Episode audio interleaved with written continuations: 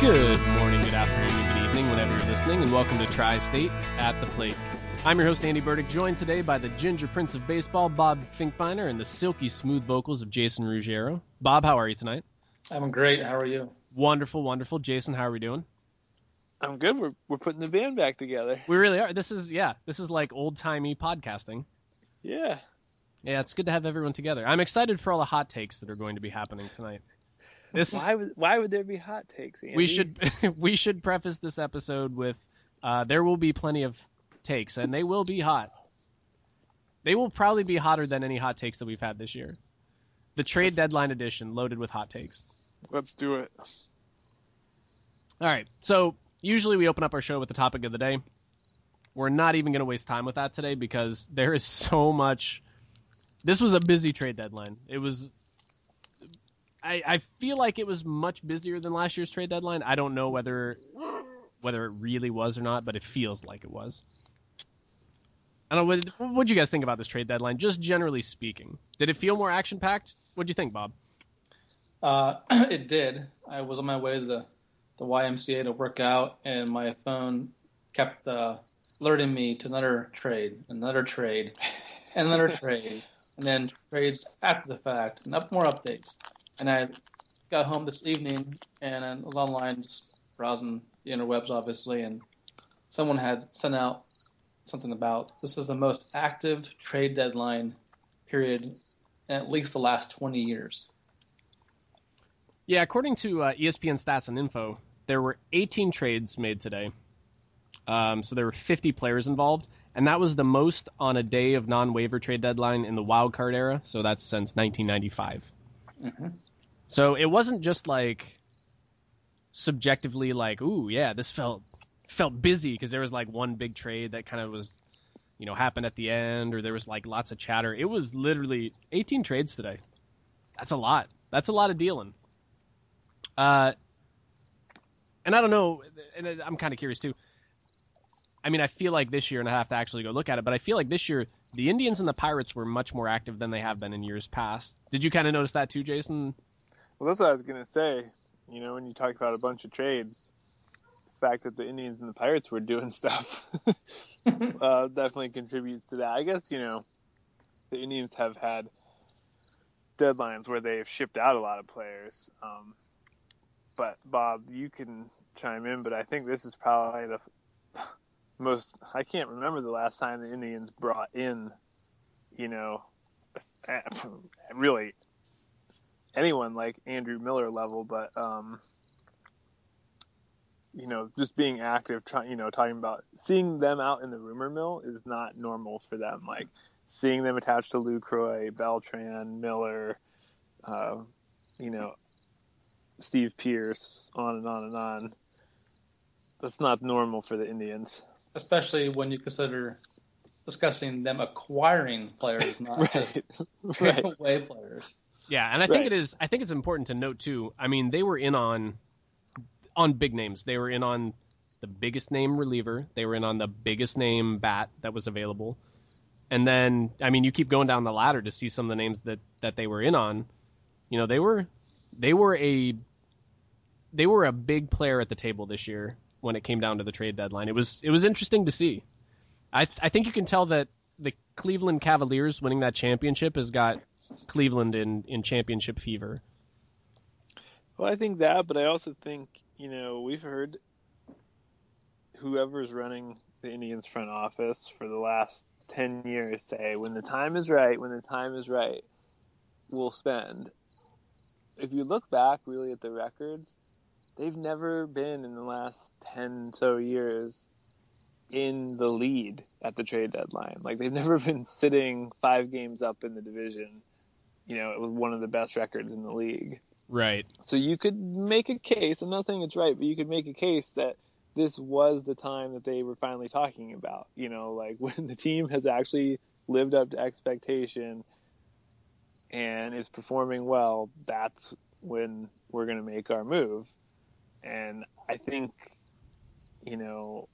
obviously, I mean, I guess you could say, financial constraints played into Lucroy, but we can get into that. I don't know if that's really the problem with Lucroy, but they had money to spend, obviously. You know, they didn't make the Yankees pick up any of Andrew Miller's salary.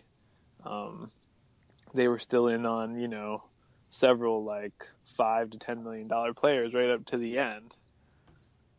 So they were willing to spend if they could get the players they wanted.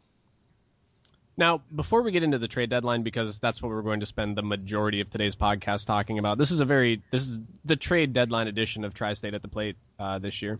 But before we get into that, I want to talk about something that you guys can shed some light on, because I didn't see the full narrative unfold.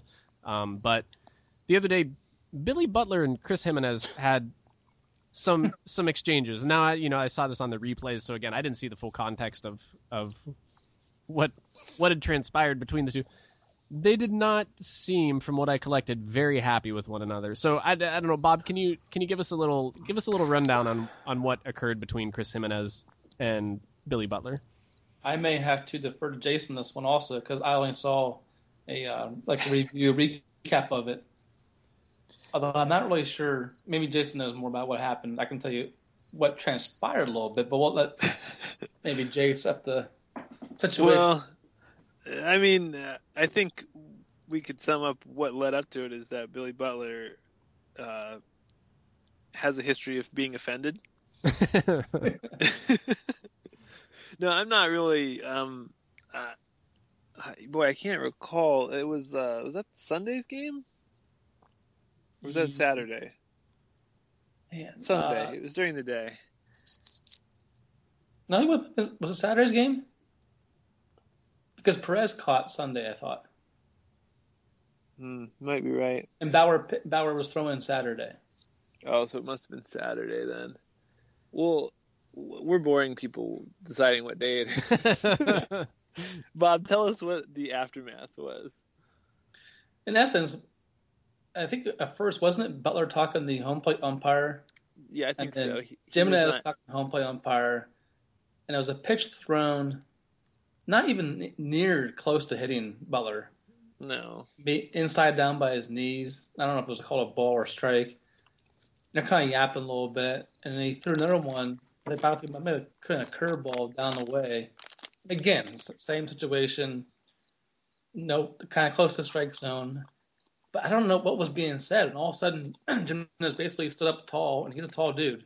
Mm-hmm. And I think, in essence, was basically saying, if you want to have a discussion about this, we can have it right now. Yeah. There was some scuttlebutt that perhaps Billy Butler was mentioning that Chris Jimenez's employer was looking for a replacement for him. and that perhaps that didn't sit well with Chris Jimenez. Yeah. I think one of the issues that this kind of highlighted, though, that I thought was kind of interesting that people I guess it's been the new market inefficiency that teams have been targeting, which is pitch framing. The whole hoopla started because Chris Jimenez was trying to take a strike that Billy Butler thought was maybe a little too egregious. You know what I mean? Like it was on that 1-2 pitch, and Jimenez's quote about it that I saw was, he said, "I thought we had a good pitch, a cutter away. Going back on the video, it was probably a hair outside.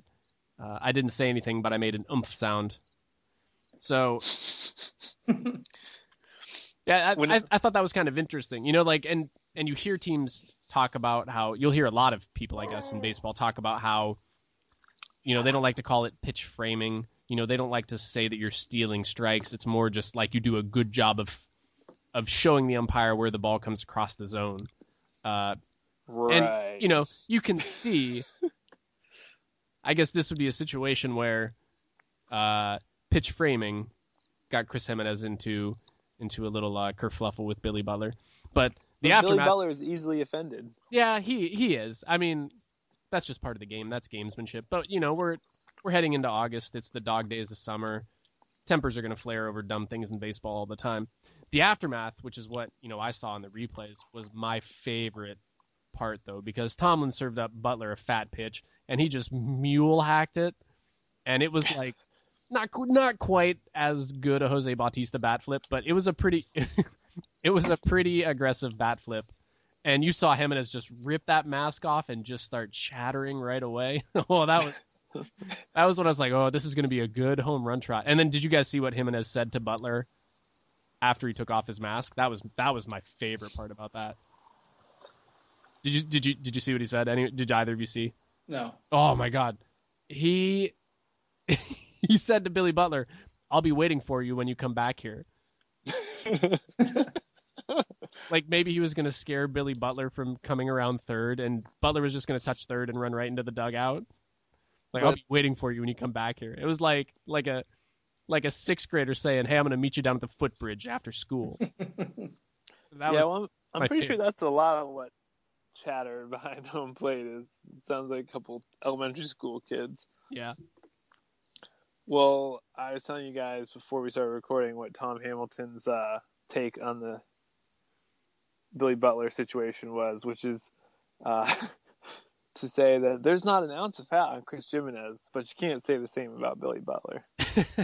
That's just throwing shade at Billy Butler, that poor guy. So it was getting real lowbrow at that point.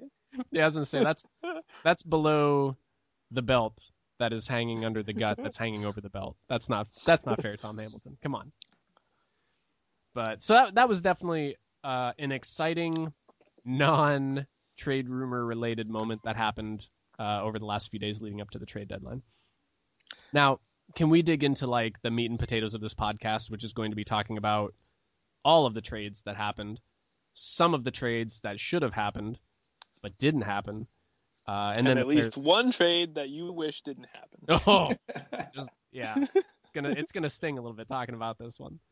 So where do you guys? I got one more thing to say about Billy Butler. What if Billy Butler was really quick, okay? And Chris Jimenez said to him, "I'll be waiting for you when you get back here." Billy Butler could have said, "We'll see if you're demoted back to AAA by then." You should write a movie. See, you should write the next Major League, because that's a perfect line. Right? Like, that's a great response. But I have a feeling like nobody's that quick in that situation. Like, it was probably like George Costanza on Seinfeld in the jerk store called. Like, you think of it later and you're like, oh, you're like, dang it, that's so good. and then you tell your friends that is what you said.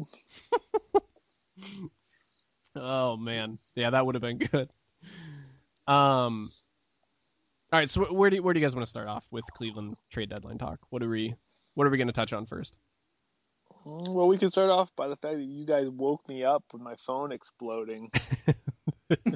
Sunday morning. Things got out of hand. With a text from Andy that just was N with about 14 O's after it. Ooh. And I thought, uh-oh, what's going on? This is a tough morning. So I check my phone and I go, like, I'm all like bleary-eyed. And I'm like, oh, they traded for Jonathan Lucroy. Holy shimolians.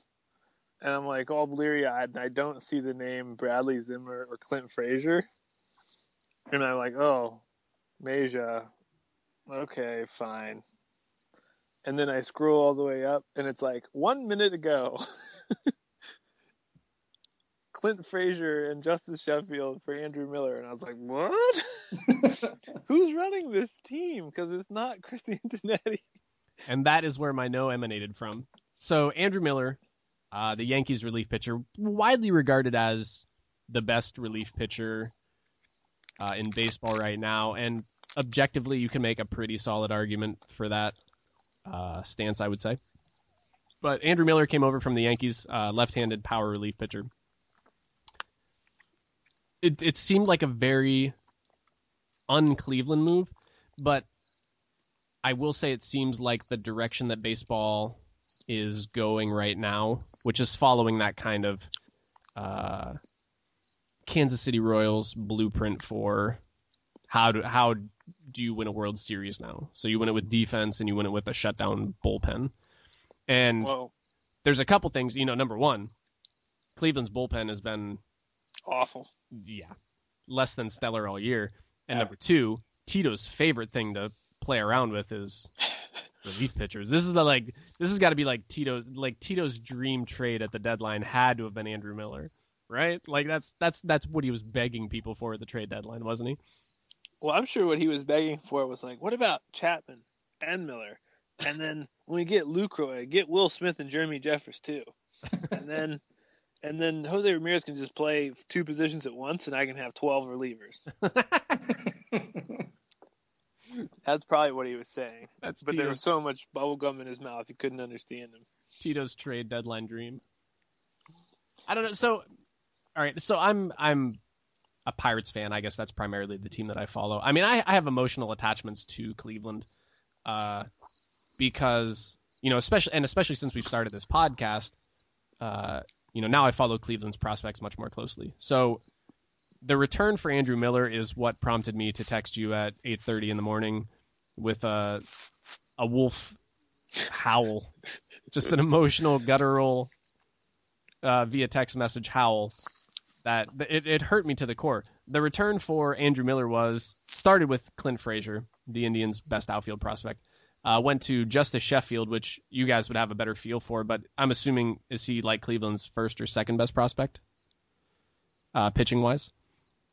Well, I think Brady Aiken's usually ahead of him, and I'm not sure if Clevinger is ahead of him, but he's close. I mean, he's the second or third best pitcher, right, Bob? Yeah, I would say with the current state of affairs, I actually have Aiken drop down a little bit with the struggles currently coming back from post Tommy John. I'd probably have Clevinger and Sheffield my 1A and 1B. Yeah. From what I've collected, doesn't it sound? I guess it sounds to me like Sheffield has a higher ceiling. It depends on what you read though, too. Some people knock him down because of his size. Yeah. They say because his physical stature is a little bit more less desirable as a rotation piece, but obviously fits well in relief. But they still seem they're high on him as starter going forward.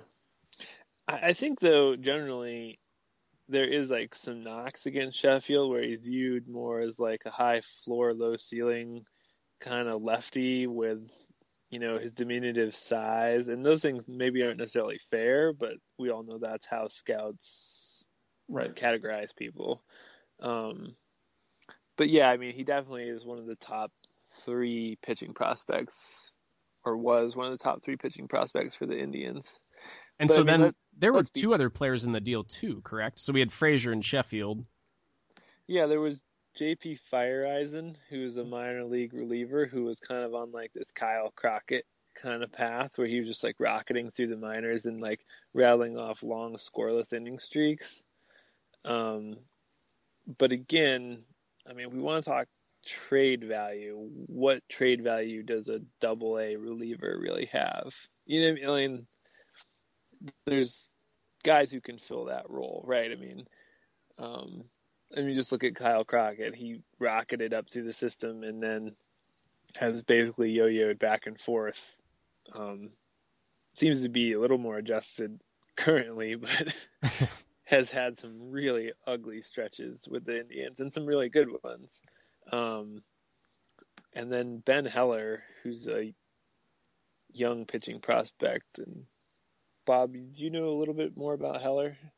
I know, yeah. Heller, it sort of comes in the same fashion that the tribe has done in years past, taking these guys that have one or two, above average to, real good, pitches, and then maybe might work on a third or might not, and just kind of make them a bullpen piece. He was drafted in the 22nd round in 2013, I believe, a small Christian school, and he throws hard. He can hit 100 miles per hour, upper 90s consistently, and the talk I've read, I guess so far, has them thinking Heller might be possibly debuting in New York this season still, and if not, will be very long before perhaps he's setting up Betances. Wow. So I think it's safe to say, can we all agree that Brian Cashman is a witch? He basically took the Yankees farm system from a middle of the road farm system featuring Aaron Judge to now he's a top, I don't know, what, 6-7 farm system. I mean, that's good because he ain't got nothing left out on the field in Yankee Stadium. trading two relief pitchers, you rebuilt your farm system. Who does that? But we're talking about two relievers who got contracts or could get contracts of just shake your head level proportions. I mean, unreal. That's we're talking about too. Relievers signing like 5-year, $60 million contracts on the open market. Yeah, and they have. I mean, Miller's locked up, and I will say for the Tribe, I mean, if you're going to give up Clint Frazier, which I still, so now that I'm unpacking this trade, I still feel like in the long term, and I don't know how you guys feel, but this is how I feel, on the periphery of the Indians fandom, but I feel like in the long term, like Cleveland understands that they mortgaged their future with Clint Frazier. Going to the Yankees. But if you're going to do that, you've got to feel better about it, at least that you have control of Andrew Miller for this year, next year, and I think, 2018? Yes. So you get, 2.5 years of Andrew Miller at least. Even if it is only, 70 innings a year and 2.5 years of control relative to the, 6 years you're going to get out of Clint Frazier. How do you guys feel, I guess, about the Andrew Miller trade? The return of Andrew Miller for Clint Frazier and Justus Sheffield and those other players. Bob, what do you think? The more I thought about the deal, I like it. I hate losing the fact that I could have been, basically my doppelganger watching him play in Cleveland for the next 7 years. But that's not happening, at least not in Cleveland. But to me, I think Cleveland actually dealt from a source of a little bit of strength. They still have Zimmer.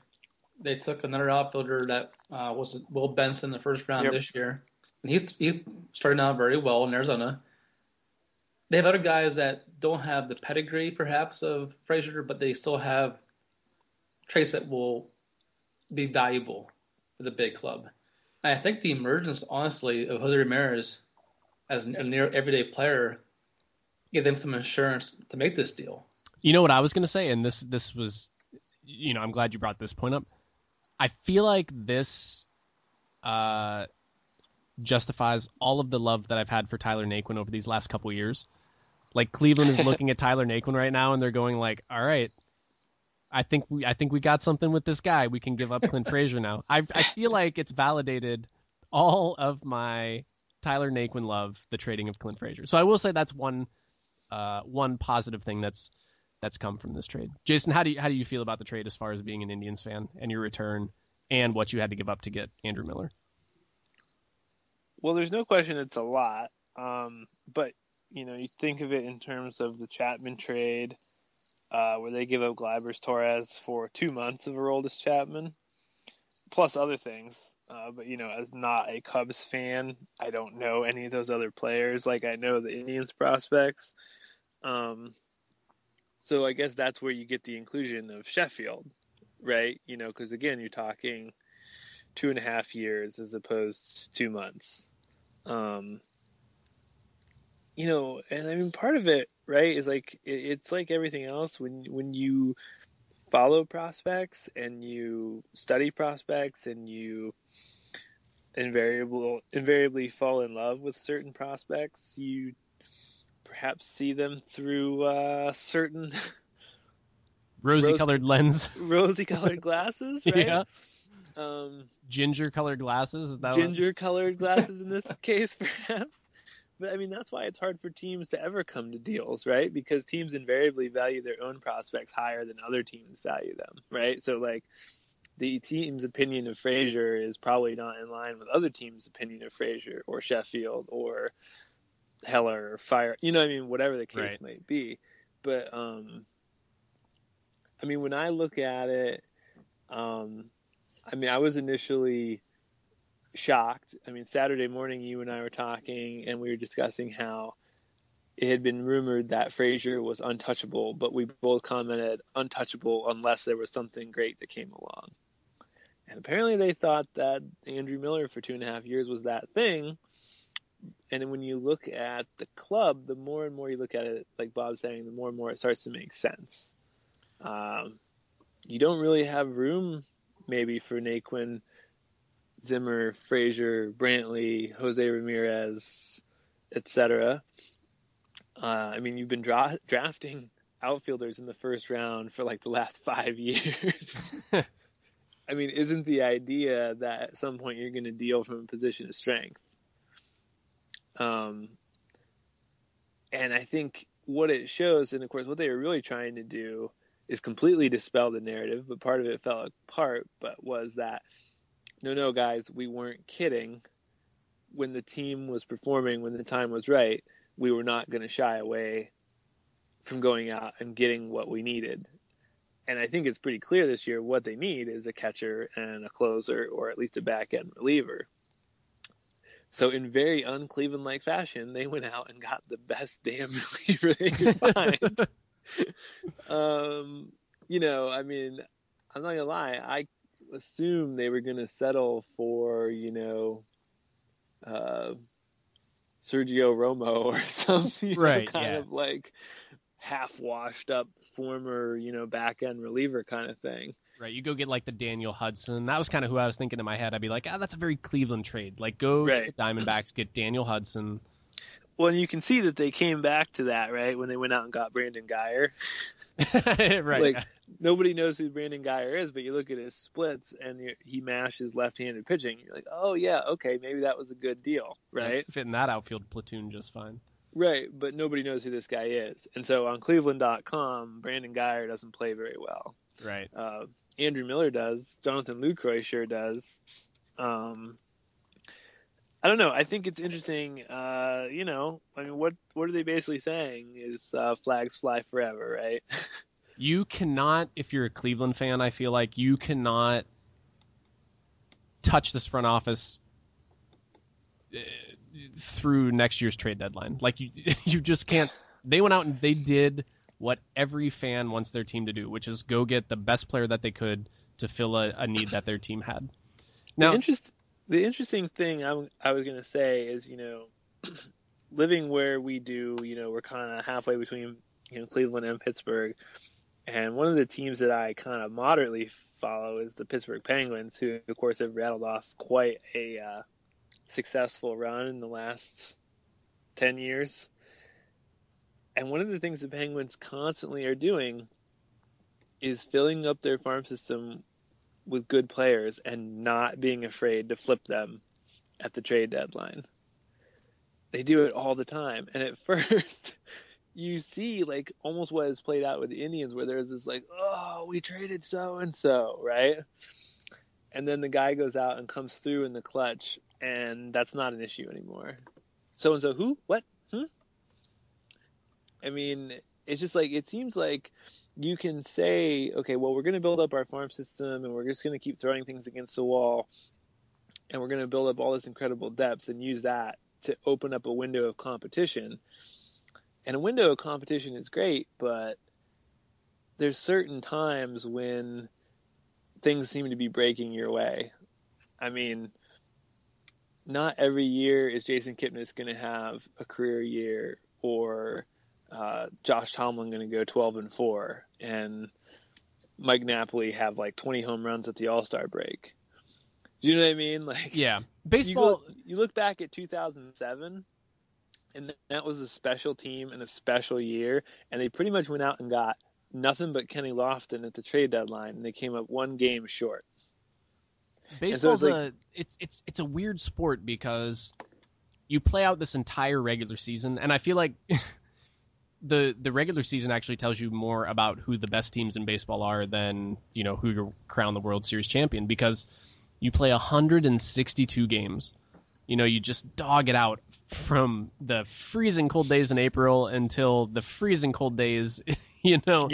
Like at the end of or at the beginning of October. And then the playoffs start, and it's all just a crapshoot. Like, it's literally like you can get, statistically speaking, the playoffs are just a crapshoot.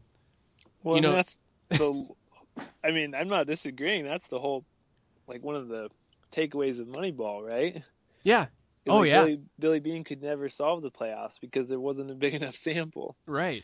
And so, like, I mean, when you're Cleveland and you go and get a guy like Andrew Miller, his 15, 20 innings that he throws in the regular season, they're not what you're paying for. No. You're paying for those 7, 8, 10 innings that he's going to throw in the postseason that you're hoping are good enough innings that nudge you through those series, you know, to eventually win you that World Series. Well, right, because the way this structured, you can pitch Andrew Miller almost every day. Right, yeah. Enough off days and yeah. All right, Bob. So what should we talk about next? We got Andrew Miller trade checked off. I'm sad that Clint Frazier's gone. This is the worst news of the trade deadline was Clint Frazier leaving. Wait, so. I gotta say one thing because I said it to my wife last night. I was explaining this, and I was telling her what I had said to you guys earlier today, which is 2007 you're one game away, 97 you're one out away. Sometimes one guy is all you need. And I said, so I'll ask you this, Bob. Whoever the top prospect was in 1997, July 31st, 1997, would you have traded the top prospect for a better closer than Jose Mesa? Yes. I mean, that's the reality, though, right? Well, that leads into my question for both you guys, actually. We can discuss this from the point of view of the Pirates-Indians fans. When's the last time that you can recall our teams trading away a top prospect and they went somewhere else and then had this huge or highly successful career? You felt, oh man, I regret that trade. It's a bad deal. I can tell you the exact last time that happened for me, and it's going to come up later. Do you want to hear it now, or do you want me to save it for later? Either way. Because the last time it happened was 2003 when the Pirates traded Aroldis Ramirez when he was like 21 years old, coming off like a 30 home run season or something like that. I guess his situation's a little bit different because he'd already had a great season in Pittsburgh, but that's what I was going to say. That's a little different, but we take your point. Yeah, that's the last. It has happened, I guess. I mean, I went back to the 2007 Indians top 10 prospects. I don't have them all in front of me, but let me tell you, it was a grim list. Okay, Adam Miller, Trevor Crow, Wes Hodges. Oh yeah, I'm glad we hung on to those guys. Right. That's an interesting point. I like that. I think back to Richie Sexton and Brian Gallus. Exactly. That's one I come back to all the time. And those two guys were partially dealt again from area of strength because they're kind of blocked with everyday playing time. Mm-hmm. But I also think back, and I did not realize this at first, and to do some homework, obviously. But Cleveland actually had, obviously, Chris Archer, and he was sent to the Cubs for Mark DeRosa. Yeah, I remember that. And eventually, obviously, the Cubs would deal Archer to Tampa Bay, and Matt Garza trade, and Archer's gone on to be a pretty high-regarded young pitcher. But otherwise, I can't think of many guys thinking, oh, man, wish we had them still. Because even when you get to AAA, it's still a crapshoot. Right. No, I mean, when you start talking about I guess when you look at prospects, you look at age and progress, or you look at pedigree. And so, like, you can look at Clint Frazier, and he has both. Like, he has, he's 21. He's made tons of progress.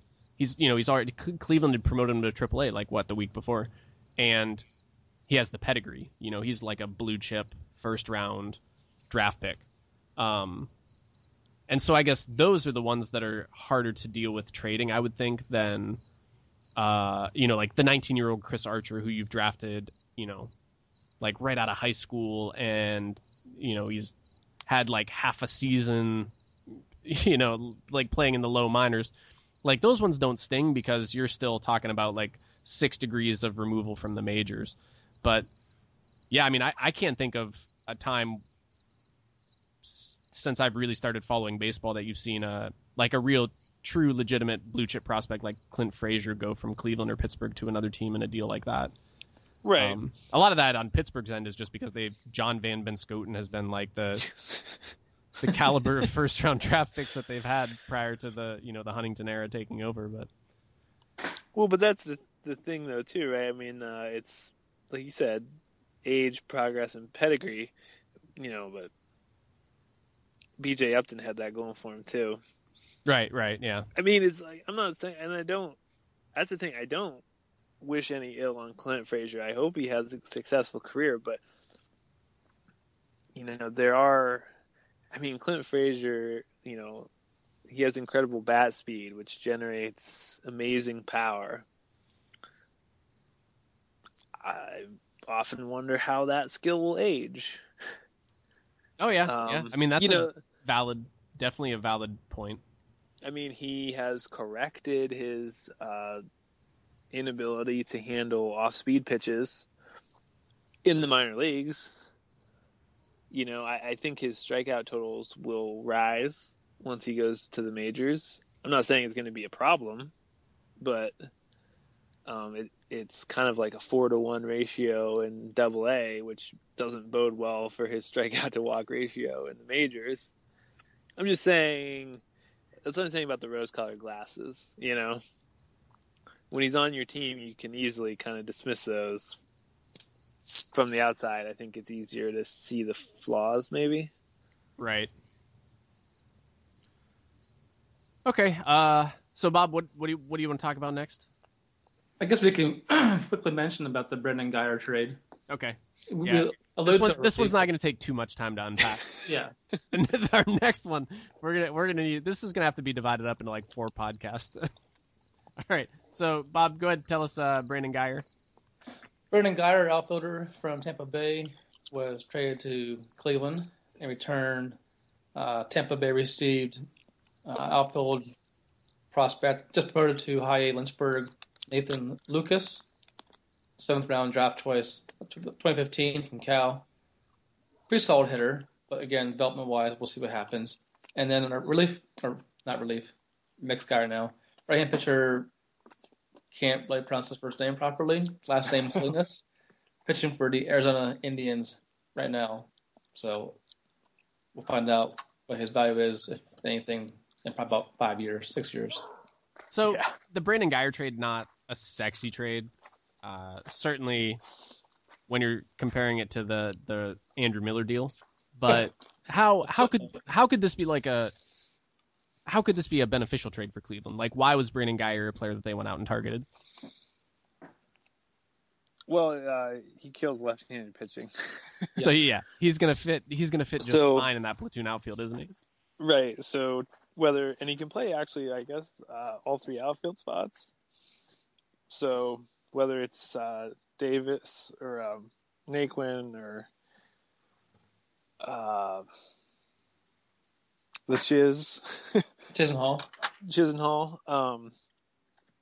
You know, he's the perfect platoon partner for what the Indians have going in the outfield right now, is basically what it comes down to. Like a better version of Ryan Rayburn. He's a better version of Ryan Rayburn, and unlike Abraham Almonte, he's eligible for the postseason. Correct. And that really, though, I think is a factor, because Almonte has been used to moderate success in the last couple weeks, but he won't be eligible for the postseason because of his suspension. So, you know, they needed someone, and Carlos Beltran can't play the outfield anymore, so that wasn't very realistic. Yeah. So not the big ticket sexy trade that Andrew Miller was, but still a trade that I think Cleveland is going to exploit to its advantage just fine. And I don't know, did you guys see years of control with Guyer? What? He's got 2 years of arbitration left, right? Yep. Okay. Yeah, so did he hit his first year this year, or was he a Super 2 player? Arb 1 this year. Arb 1 this year. Okay. Yeah, so 2 more years of control for Guyer. Yeah, I'm all right with that. Cleveland uses these guys like the Ryan Rayburns of the world, and they get amazing seasons out of them, so... Yeah, I'd feel pretty good about that Brandon Guyer trade as a Cleveland fan. Yeah, all right. I mean, like I said, it's not going to play well on Cleveland.com, but yeah, right. But it's a going good to trade. Yeah, you're going to look at it at the finality, you know, when you get to the end of the season and say like, oh yeah, that worked out well. Now, I will say one thing I did not like about the Brandon Guyer trade before we move on to our last Cleveland Indian trade deadline topic was who they had to DFA. That it made me super sad that Juan Uribe, era is over in Cleveland. I feel like Uribe was like that clubhouse guy that teams like Cleveland usually love, but I guess they're moving on past the Juan Uribe era now. He made a great bench coach. I think, Bob, you'd know better. Wasn't he batting like 206? Yeah, it was right around the Mendoza line. Yeah, he had as many testicular contusions as he did home runs. Yeah. And his defense was not as... You're right, yeah, which is usually like what you think of, you know, when you think of Juan Uribe, you think of it like, well, you're going to get good defense at least. Yeah, he was not great defensively this year. No. All right, so are you ready for our hot take topic? This is going to be the Cleveland hot take topic. Are you ready to go down this rabbit hole? Okay. All right, we're doing it. So Jonathan Lucroy was traded, technically kind of traded, to Cleveland. Pending his trade was agreed to. Yes, there was a trade agreed upon. The only issue was that Jonathan Lucroy had, I think, was like 8 teams that he could exercise a no-trade clause on, and Cleveland was one of those teams on there. And so this trade, the trade was reported at some point in the middle of the night, because when I woke up the next day, it was already on my phone, you know, as like Cleveland and Milwaukee have tentatively agreed to trade Jonathan Lucroy. Yeah, because at midnight there was nothing. Right, yeah. So, you know, you wake up, you see that. And I mean, the nuts and bolts had been worked out. It was, you know, Jonathan Lucroy going to Cleveland. The players in return were going to be Joe DiMaggio's replacement, Francisco Mejía, who's on like 43-game hit streak down in the minors. Mm-hmm. Greg Allen, an outfielder in Cleveland system. Shortstop, Yu Cheng Chang. And was that it? Was that 3 of them? I think Sean Armstrong? Yeah. Oh, Sean Armstrong in the deal, too. So, yeah, it was a nice return. Like, especially with the strides that Francisco Mejía had made this year. You know, and that hitting streak that he's on down there. You know, like, every day I'm getting an update from my MILB app telling me that Mejia's hitting streak is still going on. I'm like, man. Well, and Greg Allen's kind of interesting. I was kind of disappointed they traded him. That wasn't like a killer, but I was not like the Clint Frazier. But I was like, oh, Greg Allen's kind of a cool prospect. He's stolen like 38 bases this year. Yep. He's like a top of the order kind of speedster outfielder. And Armstrong's an interesting pitching prospect. He's kind of wild, but effective when he can find the plate. Kind of one of those guys that gets bounced around. Like, is he going to be a reliever? Is he going to be a starter? And then, what was the other one? Oh, Chen Chang. Yeah. Yeah. Well, but he's a shortstop, right? So it's like, what do you need him for? Yeah. You might as well sell all those guys for whatever you can get. I mean, because honestly, you've already got Gonzalez, Ramirez, and that guy named Frankie Lindor. So you're pretty well set there. Which, and you know, the great thing again about this trade when I saw it initially was you went out and you got the best hitting prospect that was, you know, on the open market. And you had control of him for multiple years. Ah, but therein lies the rub, right, Bob? All right, Bob. So break it down for us. What happened with this Lucroy deal? Lucroy basically told Cleveland that was agent, I guess, supposedly probably told him that he would only go there if they tore up the 2017 option on him. So it was going to be a 2-month rental for those players. Yeah, then suddenly he goes from like a super great deal at $5 million next year for the club option to like a 2-month rental. Ugh. Yeah. Right, and I can assume that, you know, Mike Chernoff and Antonetti called the Brewers back and said, "No thanks." Okay, if he was going to do this, then we have to renegotiate. Right? Yeah. I mean, you're not getting all 4 of those guys. Right. Like, I assume that happened, and I would assume that it would start with taking Mejía out of that deal. Like, I would assume that as well. We're not giving you Mejía for 2 months of Lucroy. Yeah. That's what I would have loved to have been a fly on the wall to see, like, how quickly did this thing just fall apart?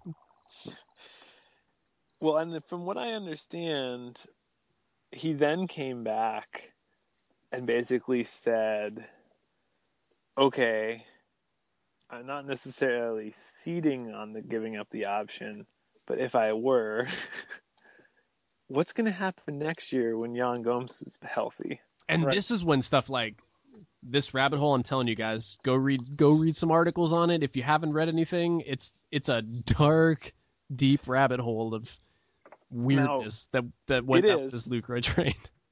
It is.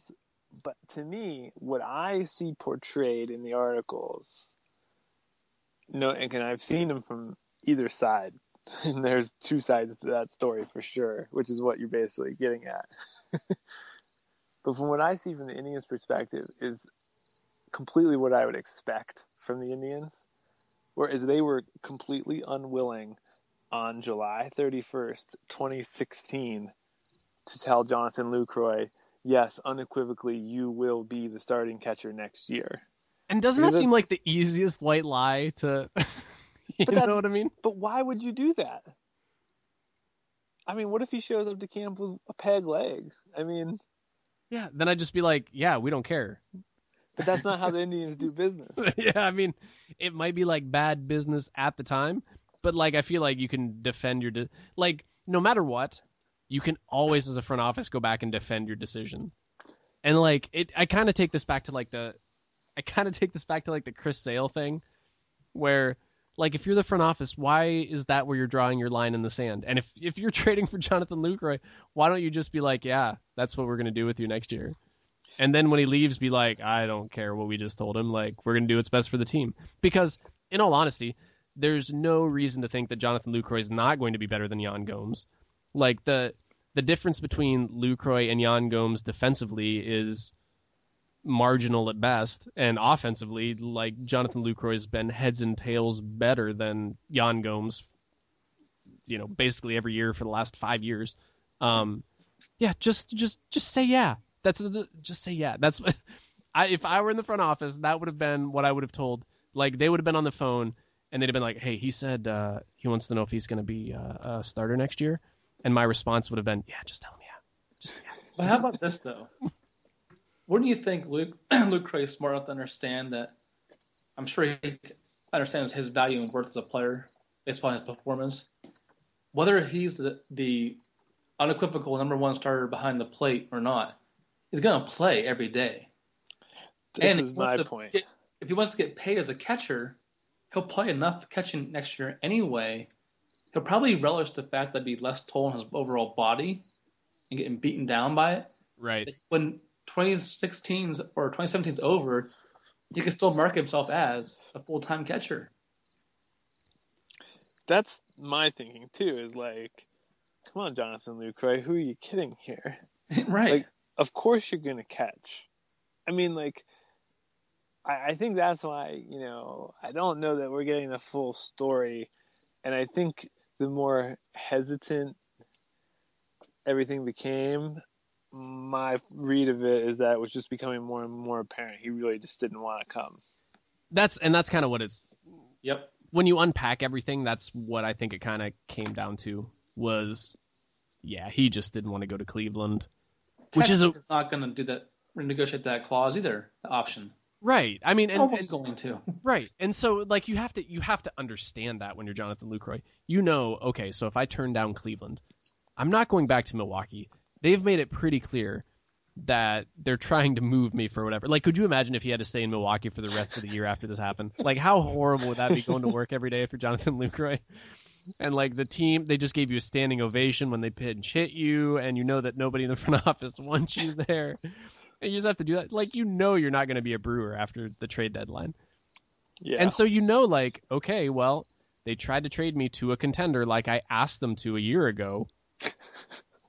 And now I've made a whole stink about it. So now they're going to trade me to a team that's not on my no-trade clause. And, like, what do you think that team's going to do? So, right, like, well, that's the thing, too, right? Because what are the Brewers going to do after they get burned on this deal? If I'm in the Brewers front office, I'm going to, okay. Well, there's 22 other teams, so... Exactly, but that's what I'm saying. I would be like, those 8 teams, we're not talking to them anymore. We're right. Not doing this again. We're just going to ship his butt someplace where he can't say anything about it. You know, when this happened, what the first thought that popped into my head, too, the first thought that popped into my head when he messed around with and ruined this Cleveland trade, the first thing that popped into my head was he's going to end up in Arizona. That's the place that would just like their crazy front office would covet Jonathan Lucroy like he's Ted Williams. And the Braves were trying to get him. Like that's wouldn't that have been hilarious? Oh, if you just ended up in like just this like, awful team. Take that, Jonathan Lucroy. That was the first thing. As soon as I read that, I'm like, oh man, you'd better hope that Dave Stewart doesn't catch wind of this because you're gonna be catching in Arizona. You're gonna be catching the ghost of Bronson Arroyo out in the middle of the desert. Pretty fortunate that he ended up in Texas as it is. But yeah, so I mean, they're gonna just exercise the $5 million club option. That's the thing, right?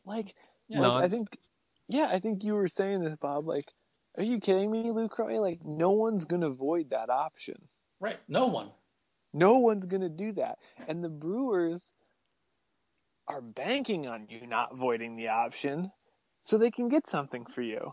Exactly. I mean, the only way that you lose that option is the same way that every player who's in that position does. The same way Andrew McCutchen or Evan Longoria got rid of that option, which is to sign a long-term extension, right? Where your first couple years are still team-friendly, and you don't make your money until the back end.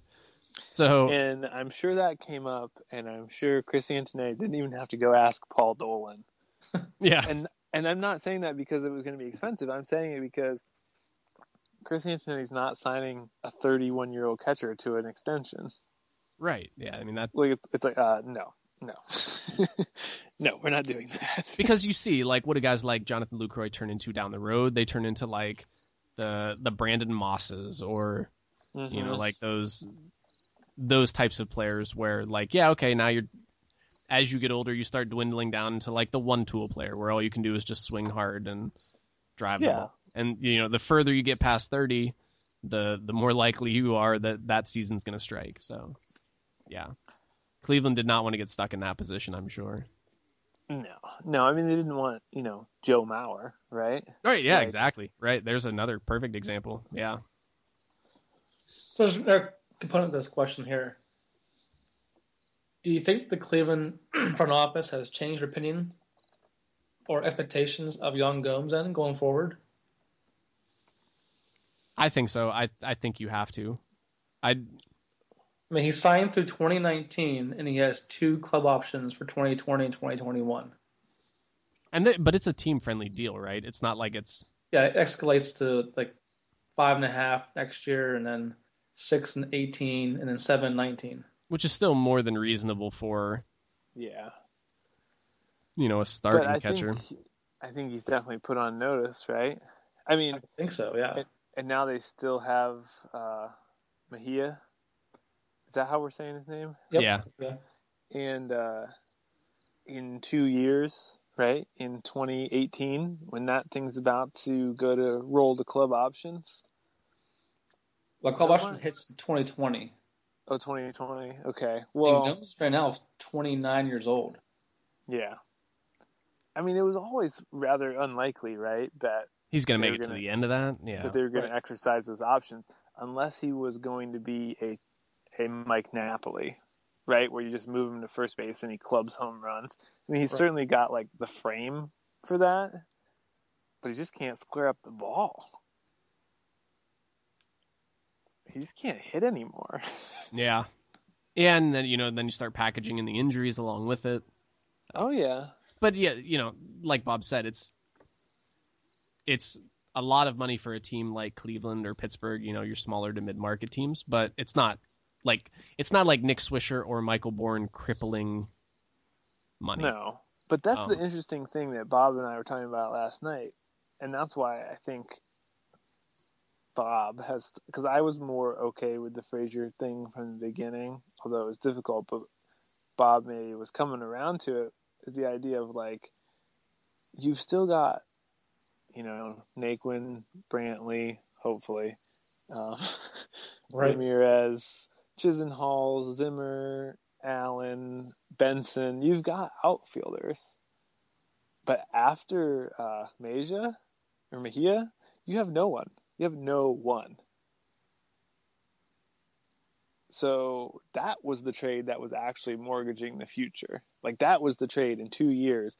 If we're really saying that expectations of Yan Gomes were changing and that they were never going to extend Jonathan Lucroy, that was the trade you were really going to feel in 2018. Interesting. So, I don't know. I look at baseball very objectively, generally speaking. You'll see why I say generally speaking when I start talking about the Pirates trade deadline here in a minute. But generally speaking, I'm pretty objective. I don't have any ill will towards Jonathan Lucroy. I will say, you know, he negotiated his contract with a very specific purpose. Cleveland was a team that he had on that list of teams that he did not want to be traded to for whatever reason. And he exercised his right that he had. I don't hold any ill will towards him. I hope he has a long and fruitful career and plays for whatever team it is that he wants to play for after this. But how do you guys feel as actual Indians fans about Jonathan Lucroy, Jason? I hope Andrew Miller embarrasses him. I gotta say, Game 7, ALCS, Lucroy's up the bat, and Miller strikes him out. That's what we're hoping for. Yeah. Perfect. I think it's going to be somewhat akin to Lucroy's going to come up in Game 7 of the ALCS, and suddenly Andrew Miller is going to turn his back to home plate, much like Ricky Vaughn. And against what's that guy's name? Hartman. There you go. And he's just going to turn around and slap his glove and proceed to mow down Jonathan Lucroy. That'd be a very fitting end, wouldn't it? Yeah, that's my opinion. I don't know. What about you, Bob? I love that. That's a great story. I will add real fast that Yan Gomes' BABIP right now is only 190. Yeah. He's not exactly been lucky. Not a lot of good things happening for Yan Gomes at all this year. All right, so anything else we want to add with Cleveland before we move on to talking about Pittsburgh? I might have to go get another beer to make it through this segment, guys. I don't know. Dane Salazar is going to get MRI tomorrow. That's a good thing they didn't trade Clevinger. Yeah, I guess I believe Callaway was saying that the MRI is more of a precaution to rest his mind. He has not noticed anything that would indicate that Salazar is hurt, but Salazar has said he's been feeling pain, not in the same area as Tommy John elbow area as last time, but a start or two before the All-Star break, and has not gone away yet. Bad news. Bad news. Praying for the best. Yep. Don't like that. Yep. Clevinger. All right. Are we ready to go talk about this trade deadline from the Pittsburgh point of view? You might have got another beer before you talk about him. You got worked up here.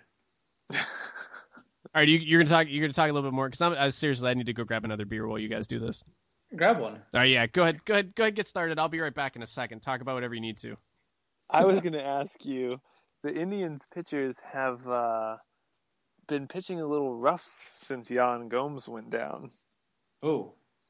Do we think that maybe not having Gomer back there is like we're seeing the pain of not having Yan Gomes behind the plate?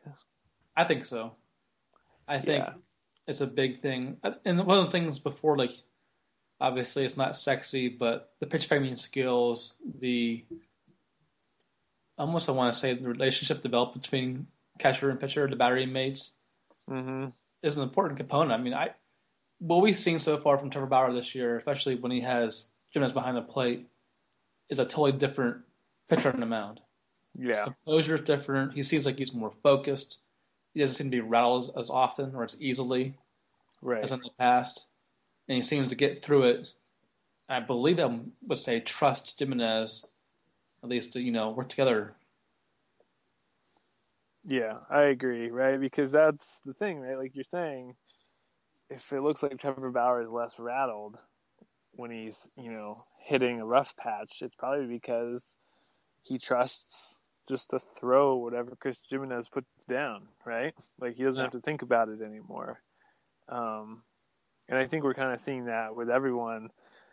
And some of that I think will go away. I mean, Roberto Perez has only caught 10 or 12 games this whole year in the majors. Mm-hmm. But obviously you're never going to really replace Gomes. I think it could be interesting, right? Because they're saying, like, it could be 8 weeks. Like, could we see Gomes come back, like, the last half of September and then rejoin the team for the playoffs? I think so. Yeah, I think that's an option. And I think at that point they'd probably keep Chris Jimenez, right? I would think so, too. I would probably option Perez back down to Columbus, and if season's over, probably just tell him take a break for now. Yeah. But then at the same time, though, rosters will expand in September, so you could carry all three. You could carry all three in September. Yeah. How long does it take to get a beer? Oh, hey, I'm back. I've been listening to this conversation for a while now. Everything sounded like it was going great without me. Just thought I'd let it go. Well, we're done with that. We're all done talking about personal catchers. Okay. Yes. And this is where part one of our trade deadline podcast spectacular has to end. Make sure you tune in for part two, where we'll be talking about the Pittsburgh Pirates at the trade deadline.